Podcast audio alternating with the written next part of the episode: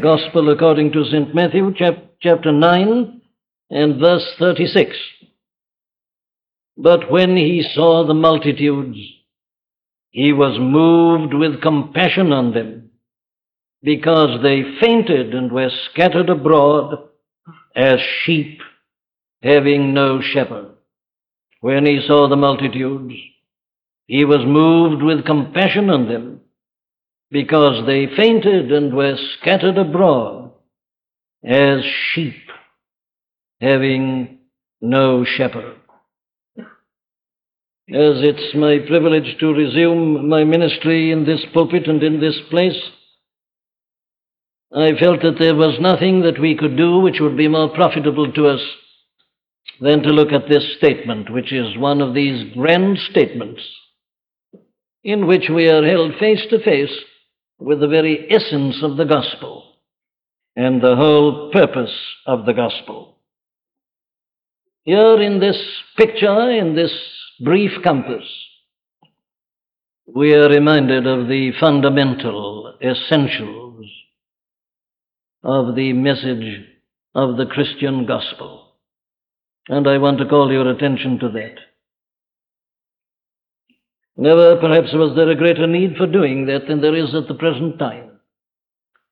People often ask the question, there are probably thousands in this very city tonight who would regard us doing what we are doing at this moment as being fools.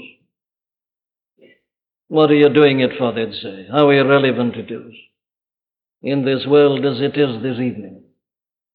Well, I'm here just to show you that far from being irrelevant, this is the most relevant thing of everything. Here we are told why we should preach this gospel and why we should listen to it. Now, there are, as I say here before us, all these great essentials. There are certain things that strike one immediately on the very surface of this passage. Listen to this one about whom we are reading. When he saw the multitudes, he looked at them, the masses of men and women like ourselves. He looked round at them as we might look at the masses of people here in this great city of London this evening, or as we might try and look round the whole world and see its teeming masses of people. But he has a different way of looking at people and of seeing people. When he saw the multitudes, he was moved with compassion. Uh, as I'm going to try to show you, this service is being held at this moment because of that. There'd be no such thing as a Christian church if it were not for that. Because here, you see, we are looking at someone who is unique. Here is somebody looking at the world's problems who's unlike everybody else who's ever been in it. You look at him and you apparently see nothing but a man, Jesus of Nazareth, a man who'd worked as a carpenter. Well, who is he to look round upon the multitudes in this way? Ah, that's the whole secret. And that's why this is a gospel and why it is different from everything else. It's the speaker that matters. It's the one who looks at the problem and at the situation and at the people. For our claim is this that this is none other than the Son of God. Do you wonder why you should listen to this gospel? There's your answer. You are going to listen tonight not to what any man thinks about the world and its needs and its problems. Are we not all very tired of doing that? We hear them on the wireless, we see them on the television, we read their speeches in our newspapers. Aren't you tired of it all? It doesn't seem to lead to anything. Well, what you're going to do this evening is to listen to what the Son of God says. You see, there is a unique authority about this. I'm not here to voice my own opinions. This book is not the opinions of men. This claims to be the Word of God. And here was someone standing and looking at the masses, the multitudes of people. And he saw something that nobody had ever seen before. And he was able to do something about it that no one else had ever done or ever could do. That's the message of the gospel. Very well, let's go on. That's the thing we observe at once the uniqueness of this person who stands and looks upon the multitude. But the second thing that we notice here is this that what we have here is the only true word about our human predicament and about the human situation. That's the second characteristic of this message, this gospel. It's the uniqueness and the unique authority of the speaker.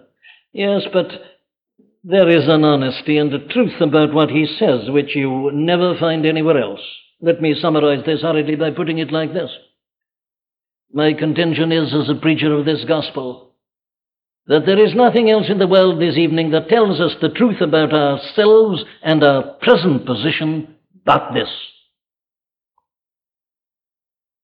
All those that came before me, he said, were thieves and robbers. We can add they were also liars. It's not true. What men are saying is not true. They don't understand. The only truth is the truth that we find here that is spoken to us plainly, bluntly, clearly, without any pretense and without any covering. So here's a second reason for listening. People say that when they go to a doctor about their health, don't they? Whether they always mean it or not's another matter, but they like to say it. They say, Tell me the truth, doctor. Don't keep anything back. I want to know the worst. Well, it's a very sensible thing in many ways. A man who deliberately wants to be fooled is nothing but a fool. Tell me the truth. Very well. The gospel tells us the truth about ourselves and about the entire human situation. That's a good reason for listening to it.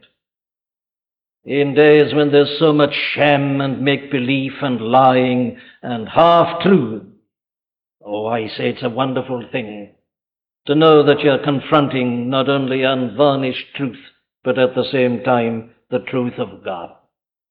And then the third and last general characteristic to which I call attention this evening in passing is this. That here, you know, is our only comfort and our only hope. We know all about the way in which men look at the multitudes and at the human situation, don't we? But there's no comfort there. There's no hope. None at all. The world's beginning to see that at long last. It doesn't see it yet as it should, but it's beginning to see it. We are looking at this gospel and we are listening to it. Because it is, as I'm going to show you, literally, actually, the only comfort. The only hope. Oh, I know of nothing that so comforts me at this moment as just this.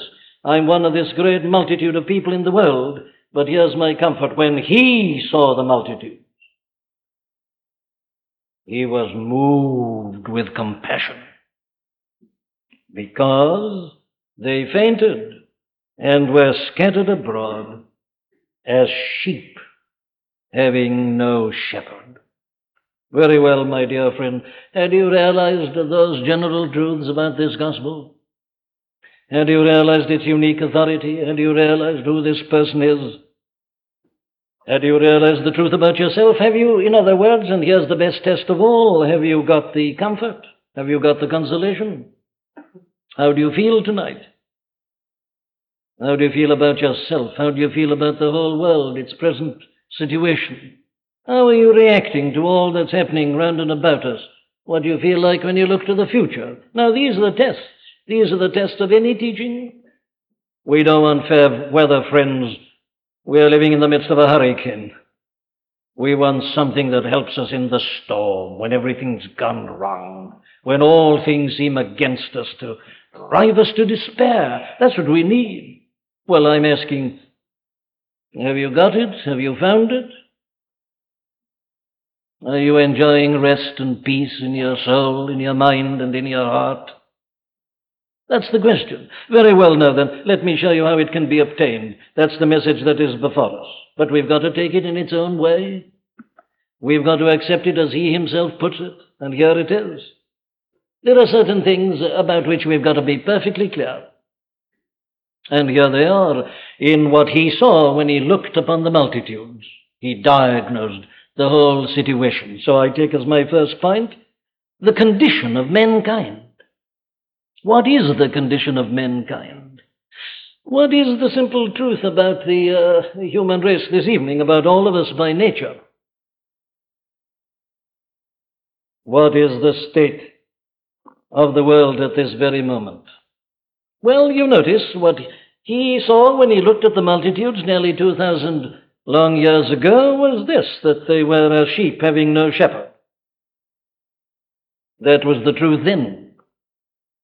But I'm here to remind you that it is equally true of the world now. Now, there again is one of these fundamental points which the gospel always emphasizes. There are so many people who say, oh, well, of course, I agree, your gospels are very beautiful, they're very wonderful, but your Jesus, he lived nearly 2,000 years ago, and we are in this modern world, and everything is so different. My dear friend, the answer is there is nothing different. He looked out 1961 years ago, a little less than that. He looked at the masses milling about. He looked at men and women as they were in life, and this is what he saw. And my message is that he sees exactly the same thing at this moment. It's as true tonight as it was in the days of his flesh. The first thing the gospel would have us learn is this, in other words, that life is always the same, that man is always the same. The first thing we've got to get rid of is this ridiculous notion of development and progress because it doesn't affect the real problem, the real situation. I know it's brought us many benefits. We've got many gadgets which our forefathers didn't have, but we're not discussing that. We're not here to discuss comforts. We are here to discuss the whole problem of life and living ourselves and our future and our destiny. And when you come to that, of course, there is no difference at all. The world, you see, is not listening to the gospel tonight because it feels this is old fashioned, out of date, the old, old story. And look at the things that have happened since and all the advance and the development. Rubbish, says the gospel. It's still the same.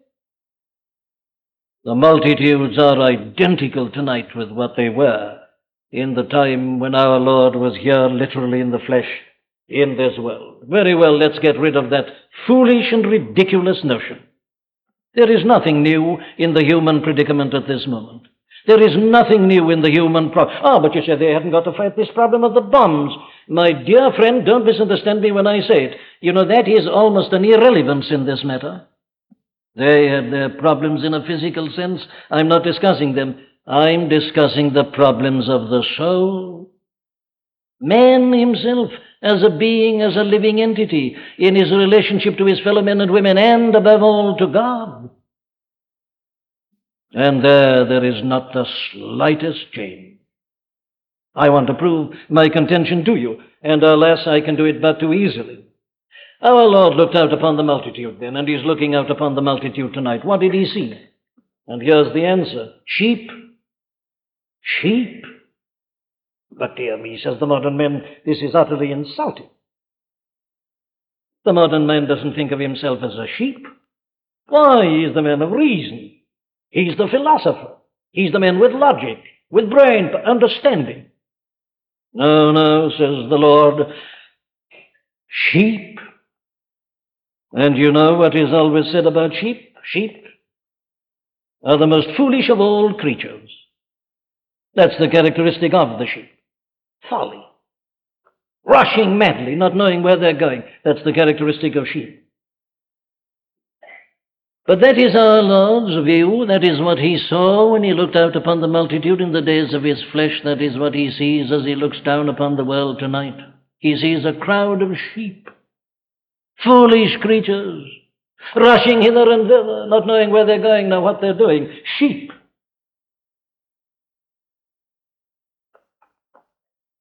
Now, here you see is obviously a very vital matter. We're always up against this problem our view of men. What is our view of ourselves this evening? If you take the view of the world, well, of course, you'll be full of self congratulation. You'll talk about men's extraordinary powers and abilities and all he's been able to do, how he's harnessed all these powers, these wonderful things. You take him round the museums, you show the progress of the century. You say, that's man. What a wonderful person man is, and how endless are his inventions and his achievements. That's the view the world takes of itself. But don't you think it's about time we began to question that and to query that?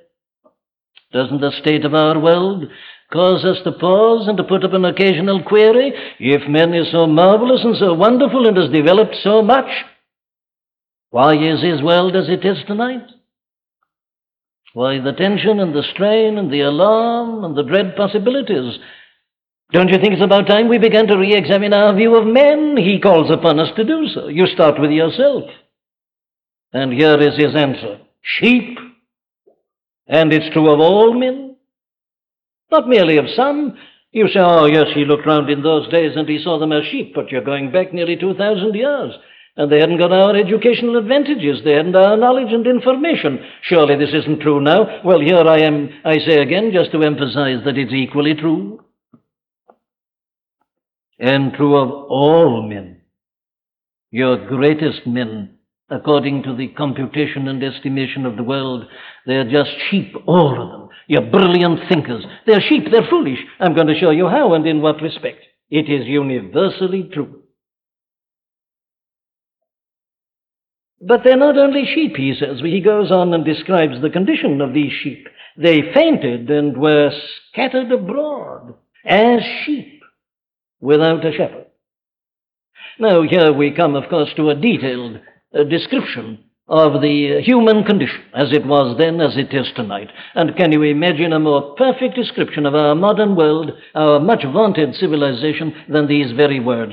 The multitudes, what are they like tonight? Are they not as those who are fainting and scattered abroad as sheep without a shepherd? Now, these words that are translated here, faint and scattered abroad, are very interesting words. Our authorized translation version here isn't the best. It's good, but there are better. Uh, there are better translations that because there are meanings and shades of meaning in the words here which we must bring out. Faint and uh, scattered abroad, fainted and uh, were scattered abroad. But here's a better translation: harassed, harassed and helpless. Here's another: mangled and thrown to the ground. It's a strong word, this flung to the ground, scattered abroad. Yes, flung to the ground in a violent action, mangled and thrown to the ground. Or another, distressed and prostrate, lying in a condition of utter helplessness.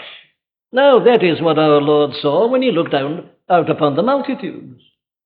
And this is, I say, his message to the world this evening. As he looks upon the world, he still sees the same. He looks upon the masses, the millions, the teeming millions in all the countries of the world tonight, and that is what he sees. He sees that they're fainting and they're scattered abroad, harassed and helpless, mangled and thrown to the ground, flung down, weary, and having lost heart. Now, here is something that is obviously quite fundamental to us. What does it mean? Let me put it to you in the form of biblical principles. This is a picture. Our Lord often spoke in such pictures. But what do we read in the picture? What is the picture meant to convey to us? Well, it says something like this. Here's a great word which sums it all up in the Old Testament. All we like sheep have gone astray. You look at a crowd of sheep, look at them. They're panting, they're blowing, they're thin.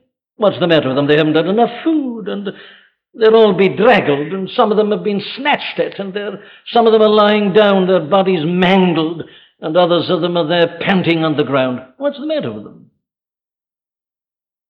And here's the answer of the Bible everywhere. This is what it tells us about men, and this is the only adequate explanation of the state of the world. The world is as it is tonight because all we, like sheep, have gone astray. We've escaped from our master, from our owner. That's what the Bible calls sin. That's what it means by its great doctrine of the fall, which you get at the beginning of the Bible in the book of Genesis. You see, man's a creature who's strayed. He's gone away. He's gone away from where he ought to be. All we like sheep have gone astray. The foolish sheep. Have you ever watched a shepherd handling sheep? Why are they so mad? Instead of going along the road, one of them sees a, a, little gap in the hedge and off he goes, the others all go after. They're always going here or there. How difficult it is to keep them together, as if they knew better. Foolish sheep. Handel got it, of course. You've heard the Messiah, haven't you? Do you remember the music he put to those words? All we like sheep have gone astray. You see them nodding their silly heads and rushing one after the other without knowing what they're doing. How perfectly he represents it in his music, and how true it is. But that's mankind. You see, my dear friends, you and I were never meant to be as we are tonight. The world wasn't meant to be like this. This isn't the world as God created it. This is what man's made of it, and what man is still making of it. And people talk about God and ask their questions of God, blaming the shepherd whom the sheep have neglected and turned away from and escaped from and gone their own ways, every one of them, in his own headstrong, foolish, idiotic manner. But here's the trouble. That's how he saw as he looked down and looked upon them. And it is the message this evening. It's true of the whole world, it's true of us one by one as individuals. If only the whole world lived to the glory of God tonight, there'd be no tension, there'd be no problem, there'd be no need of conferences. The world would be perfect. And it's true, I say, individually. We'd all be happy if we just lived as we should to the glory of God and to His praise. But we don't. We are self willed, self assured, think we know, turn our backs upon Him, laugh at the book, His own book, His laws. We desecrate them. We know better. Modern man and his assertion of his ability and power, and that he knows he can make a perfect world. We don't need God. That's what's being taught us, isn't it, still? And look what's happened as the result of it. It's the explanation of it. The world is as it is because we all are like sheep and we've all gone astray. We've done it deliberately. We've done it in our own self will and in our pride. But unfortunately, that isn't the end of the story. That's bad enough. We bring a great deal of our miseries upon ourselves. Our ultimate misery is entirely due to our own personal disobedience of God. But it doesn't stop at that. You see, this is where the folly of the sheep come, comes in. Away they escape from their shepherd who looks after them. And what happens to them? Ah, then you see they become subject to all sorts of other agencies that are going to take advantage of them in their lost and strayed condition. What are these? Well, now here's the great business of life, isn't it? This is what is so true of the whole world this evening. You see, the moment these sheep have got away from the shepherd, they're subject to the whims and fancies of thieves and robbers. They have no longer got the protection of their shepherd. And anybody who wants Uh, to come along and to steal them is able to do so. Our Lord describes that in the 10th chapter of John that I put to you. Thieves and robbers, these people who are thinking of themselves rather than of the sheep. You see, because we've departed from God, we expose ourselves to certain other agencies that are inimical to us and our best interests. What are they? Well, I can't keep you. I'm only giving you some general headings this evening. But there are many of them. Above all is the one who is called the devil, Satan. Here is one who is anxious to steal the sheep of God and has done so and has mastered them and has become the God of this world, the prince of the power of the air, the spirit that now worketh in the children of disobedience. Here he is, the prince of the world of this present age. He's got hold of these sheep and he's handling them and abusing them to his own satisfaction. Ah, but these sheep are not only at the mercy of thieves and robbers, dogs and wolves, and other predatory animals come along, and here they are without protection, and they're caught, and they're attacked, and harassed, and mangled, and half killed, and often even killed itself. Dogs and wolves, I say, and various other creatures. Now then, this is the picture. That's the picture that our Lord saw. He looked out upon the multitudes, and what did he see? Well, he just saw them fainting and scattered abroad as sheep, having no shepherd. And oh, I ask you, isn't this a perfect description of the world tonight? Stop for a moment, look, look round and listen. What do you hear? Well, what I hear is, in the words of a poet, the still, sad music of humanity. Don't you hear the agony? Don't you hear the strain? Don't you hear the trouble? What, what am I talking about? Well, I say that we are responsible partly ourselves for our condition.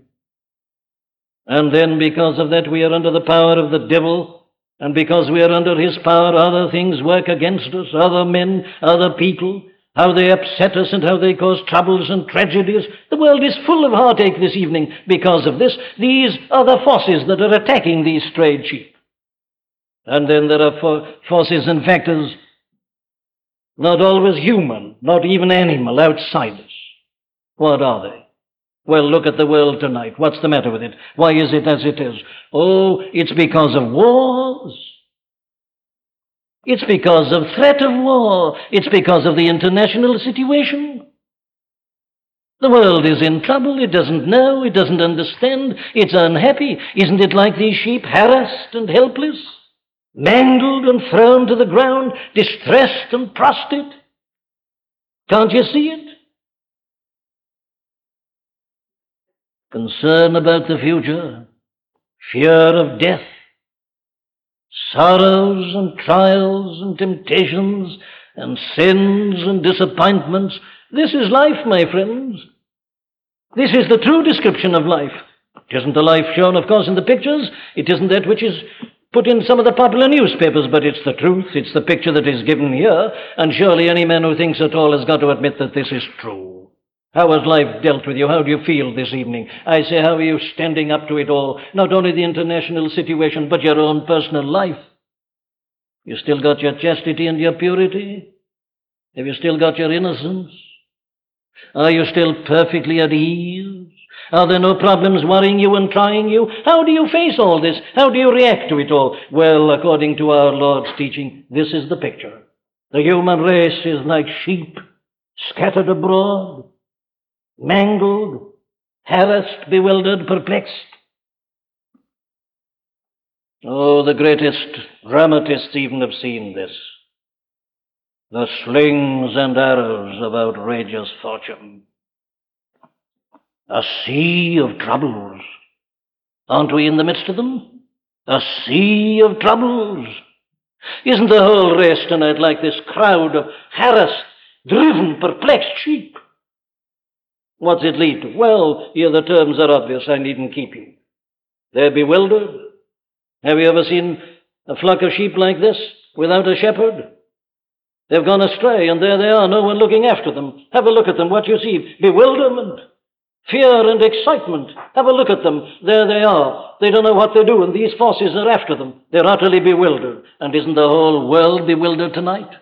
Has there ever been an age of more bewilderment? than this present age. With all our boasting about our advances, men and women are bewildered. They don't know where they are, they don't know what to do. Harassed. What's coming next? When you're on the verge of settling, something again goes wrong. Constantly being attacked and disturbed and harassed. No adequate food. Why? Well, because you don't know where to find it. The sheep don't know. They think they do, but they don't. They go away from the green pastures they go away to some wilderness and there isn't adequate food there. And there's no one to direct them and no one to help them. So they're thin. They haven't got enough food. They don't know where to go. And they're being attacked, I say, on all hands. And thus, you see, the end result is mangled, bruised, prostrate, weary, and without God and without hope in the world. So they're thin. They haven't had enough food. They don't know where to go. And they're being attacked, I say, on all hands. And thus, you see, the end result is mangled, bruised, prostrate, weary, and without God and without hope in the world. And crying out in a final despair, What's the use of anything? There's no sense, there's no meaning. It's all mad. Life is an, a tale told by an idiot, signifying nothing. Everything's wrong. There's no purpose in it. That's what some of the greatest minds have come to as their conclusion. It's all, you see, because they're bewildered. Because they're harassed, because they're attacked, because they're not given an adequate supply of food and nourishment. And oh, how life attacks us. Haven't you known something of the mangling? Don't you know what it is to be torn by sin? Haven't you felt the power of passion and temptation snatching at you and taking something out of you and leaving you lying on the ground in shame and not knowing how to lift up your head? That's life.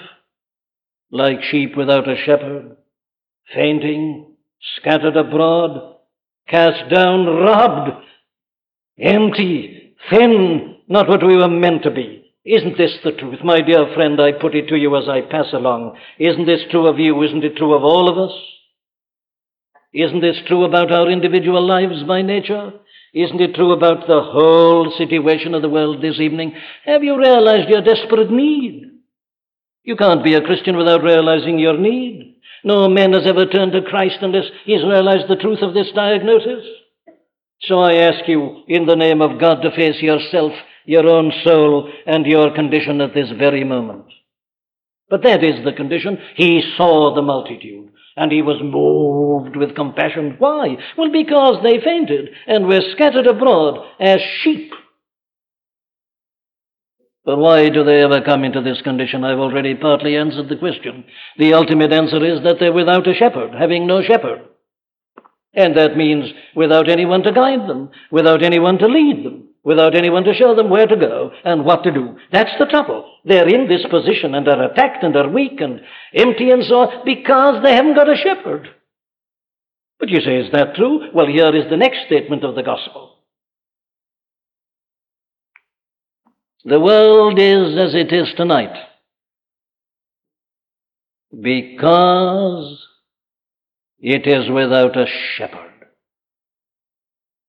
It's the condition, I say again, of strayed sheep. No shepherd. But you say, surely this is impossible. This is, I say once more, the fundamental proposition of the gospel. There is nothing and no one on the human level who can help us at all. Do you believe that? Do you agree with that? Here is the statement. They are as sheep without a shepherd. What you say, but surely you're not saying that about all the great philosophers of all the ages and modern philosophers? I am. No leadership. They're not able to help us. Now, that is the statement of this gospel. It's essential to it. And the world I'm suggesting to you proves it this very evening. If there are leaders amongst men who can understand and solve the problem in the name of God, why don't they do so? But there are none. They're all lost sheep themselves. There is none that understands, no, not one, says the Apostle Paul. All we like sheep have gone astray, and it includes everybody. It's a universal statement. Turn where you will tonight and try and discover an answer, and you won't get it. The world has no answer whatsoever. All who came, he says, apart from me are thieves and robbers. In what respect? Well, I say they can't give leadership. They claim they can. And people go after them and spend their money and give it to them, but they can't lead them anywhere. Where are they leading them? Into another bog. They don't know the way out themselves. What don't they know? Well, I say they've no knowledge really as to the meaning of life. Take your great philosophers. They know nothing about the real meaning of life. They put up very clever theories, but the others disagree with them and they don't know. They're utterly bankrupt. Some say that man's just an animal and no more. Doesn't matter very much what he does then. The law of the jungle comes back. Let a man obey his instincts. That's what they believe about men. And they want to preserve a life like that. But it means, you see, that they don't know the meaning of life. But another thing they don't know is this. Go to them and ask them tonight why the world is as it is. What's the cause of it all? Go and put this question to them. In spite of all our great advances in knowledge, and especially in the last hundred years, when men has become so educated and enlightened, why is the world as it is now? The countries have never been so well educated.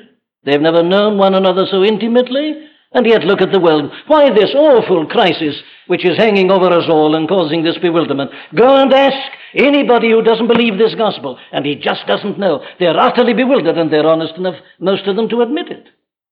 How can they lead? Can the blind lead the blind? No. They'll both fall into the ditch, as our Lord said. They don't understand the nature of our problem. They have no explanation of the present condition. They're without a shepherd. There isn't a shepherd among them. Some of them claim to be shepherds, but they're not. They're sheep. And they're as foolish as the others, though they've got certain amount of knowledge. And again, they don't know what's good for us. And they don't know where to find it. You'll often find a kind of leader among strayed sheep. He thinks he's seen a bit of good grass somewhere, and off he goes, and they all go after him, but there's nothing there. Oh, where can we find the food? Where can we find satisfaction? Where can I get knowledge that'll give me an understanding of what's happening to me and to the whole world? Where can I get an answer to all my questions? Where is the final solution to man and his eternal destiny? Where is it? I look to men and I don't find it. They don't know. And the result is, you see, there's no rest. No rest. Poor world, how restless it is this evening. So frightened, so harassed, so mangled, utterly restless, trying to forget its problems by delving and jumping into pleasure, drinking itself into a state of semi consciousness, drugging itself. That's what it's doing. It's the confession of restlessness. It can't sit down and be still. It knows no peace. Why, well, these other forces, the thieves and robbers and dogs and wolves and all these powers are after us, and we're rushing hither and thither. This man, ah, here's the solution. We go after him, but he hasn't got it. And here we are. There's no rest. There is no peace. No protection. No protection against the attacks. What can we do? How can I live? How can I die? What's going to happen to me? Is there nowhere where I can find refuge? And there isn't. There's no protection. The sheep are without a shepherd. Nobody's got anything to say to help us. So that finally I say that there is no hope at all and no hope of anything better. The world is as hopeless tonight as it's ever been. Don't you hear it? Don't you feel it in the very atmosphere? We're like a crowd of frightened sheep. Frightened, terrified, alarmed, not knowing, not understanding, in utter bewilderment, and no one has a word to speak to us. Oh, it's as true tonight as it was when our Lord uttered the words nearly 2,000 years ago. There is no shepherd, no politician or statesman, no philosopher or thinker. No man understands. No man can give us the rest and the peace we require in our minds and in our hearts. No man can enable us to face the ultimate questions life, death, what lies beyond. There's no word. And we are left in our own bewilderment, harassed, mangled, torn, cast down, flung to the ground. Oh, that's the story of human nature. That's how most people go out of this world, in darkness and hopelessness and despair not knowing. Life has robbed them and kicked them and bruised them. They're hurt, they're broken, their hearts are bleeding. That's how most people die. And it's, I say, because we're all by nature as sheep without a shepherd. There's the diagnosis of the condition of men and the explanation of why it is as it is. But, my dear friends, I wouldn't have come into this pulpit just to say that, you know. I think that needs to be said. It's got to be said. But I'm here to say this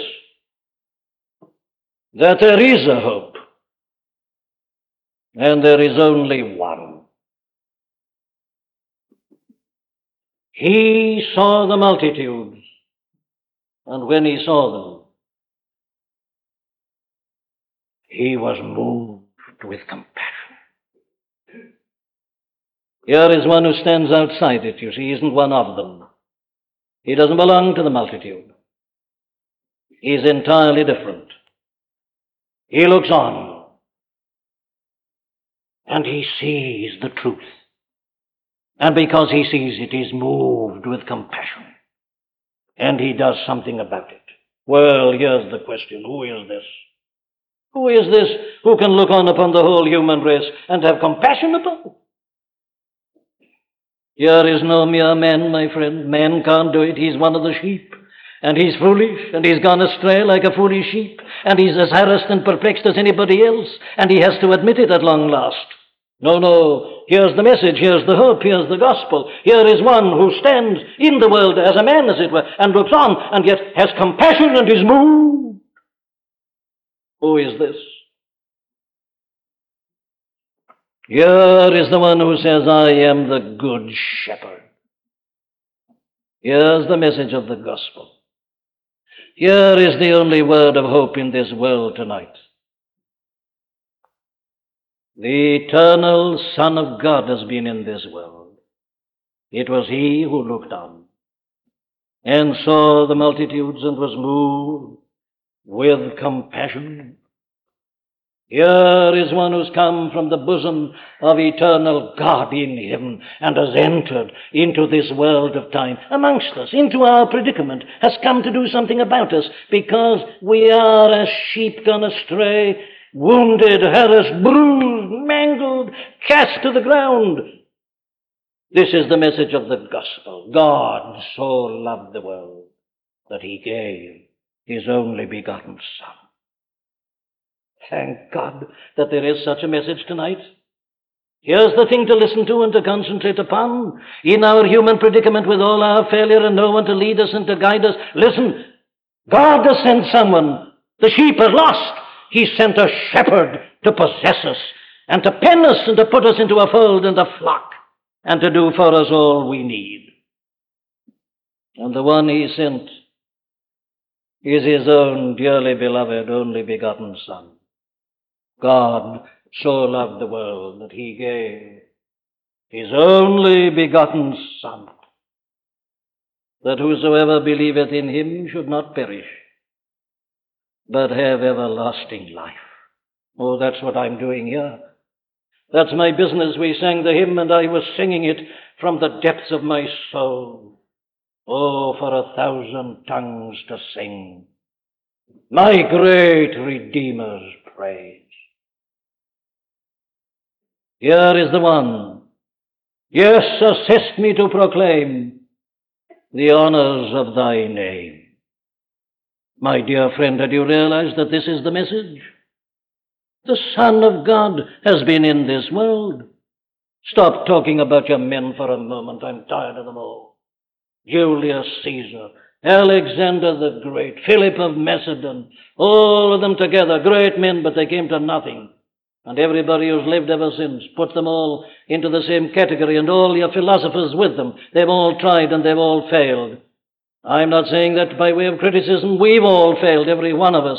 But I'm not here to talk about men. I'm tired of your modern men, your Khrushchevs, your Kennedys, and all the rest of them. That's not what I'm here to talk about. I'm here to talk about the name that is above every other name the Son of God. Jesus of Nazareth is the Son of God. Well, what's he doing in this world, you say? Why did he ever come into it? Why was he ever born as a babe in Bethlehem? I'll tell you the answer. He looked down over the ramparts of heaven. He looked as if, as it were, through the windows of heaven into this world which his Father had made so perfectly. And what did he see? Oh, he saw the multitudes.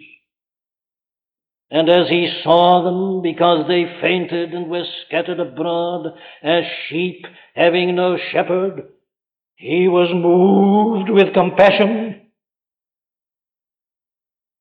They didn't deserve it. They were rebels. They'd been foolish. They'd gone astray deliberately. But though they'd rebelled against his father, he was moved with compassion. And he turned to his father and he said, Here I am. Send me. I'm going down for those sheep. I'm going to rescue them. I'm going to deliver them out of the hands that have got them and all these enemies that are attacking them. I'm going to win them back. And so he came. He saw the multitudes like this, and he was moved with compassion.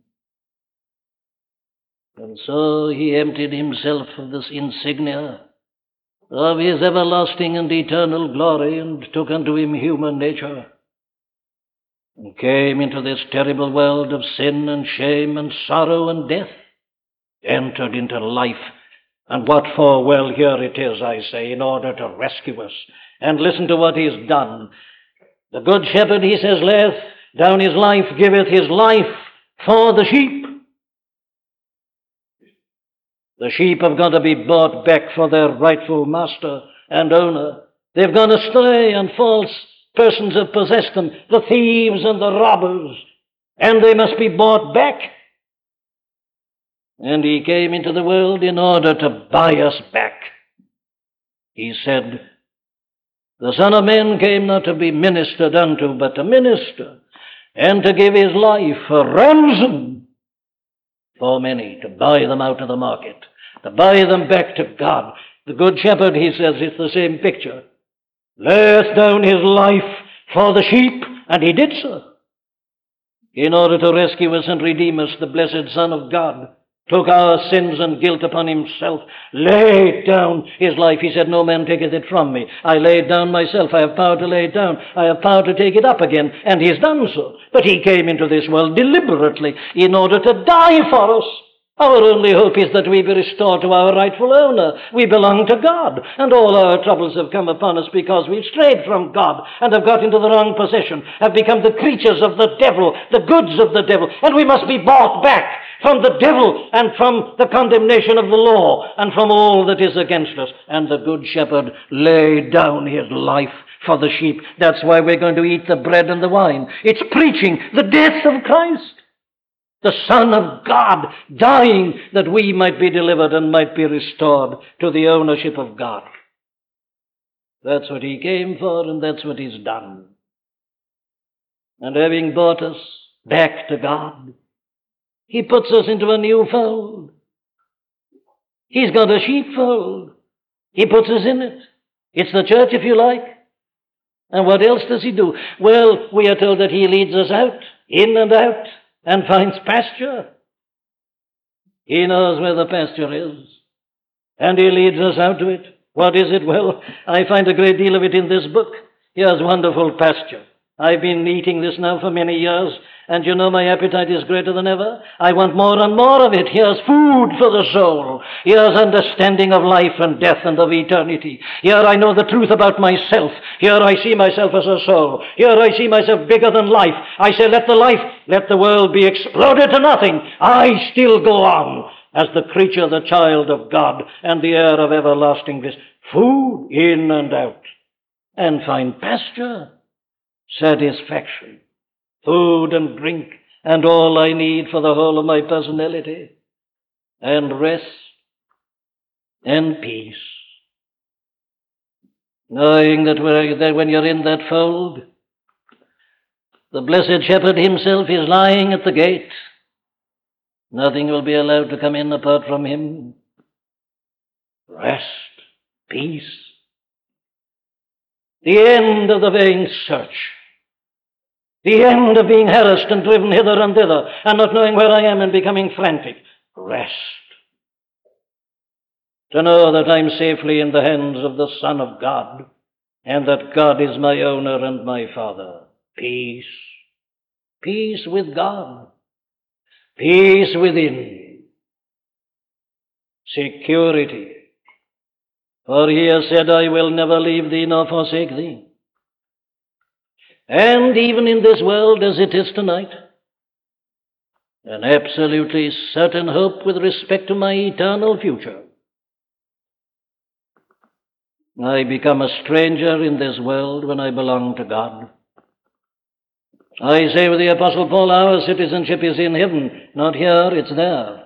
That's where I belong, to that realm which is coming, and I know this, you see, that it doesn't matter who attacks me from whatever direction, whatever his power, I can say this.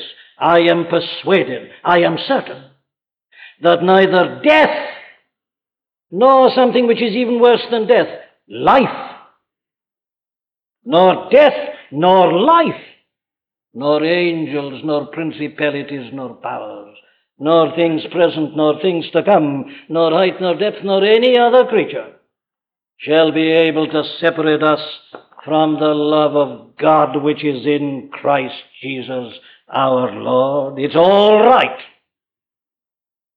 Once He's bought you back and you belong to God, you're safe. And safe for all eternity. No man shall be able to pluck them out of His hands. It's the hand of God. And one is eternally safe. Very well, my friends, there is the message of the gospel. Have you heard it?